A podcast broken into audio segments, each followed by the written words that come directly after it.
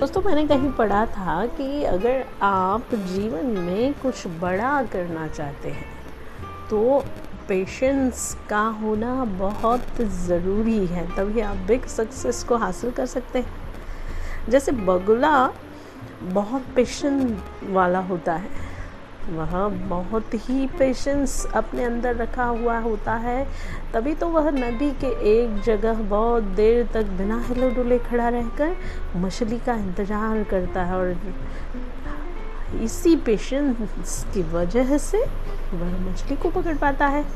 किसी भी पेड़ में ज़बरदस्त पेशेंस होता है दोस्तों, तभी तो वह एक जगह खड़ा खड़ा सभी मौसम को झेलता हुआ अंत में मीठे फल हमें देता है।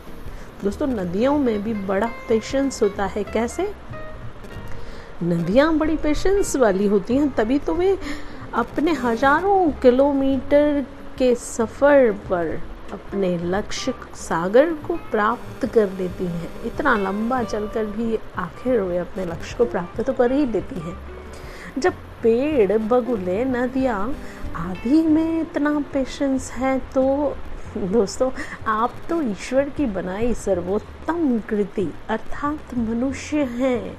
आप में तो धैर्य कूट कूट कर भरा होना चाहिए।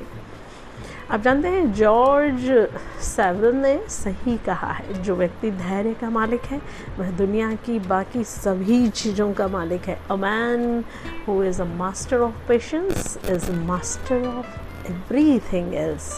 तो दोस्तों अपने आप को धैर्यवान बनाइए और सफलता को जल्दी से, बहुत बड़ी सफलता को जल्दी से प्राप्त कीजिए। और मैं आपसे लेती हूँ विदा, मिलती हूँ नेक्स्ट एपिसोड में। तब तक के लिए tata, bye bye, take care, see you. मिलते हैं।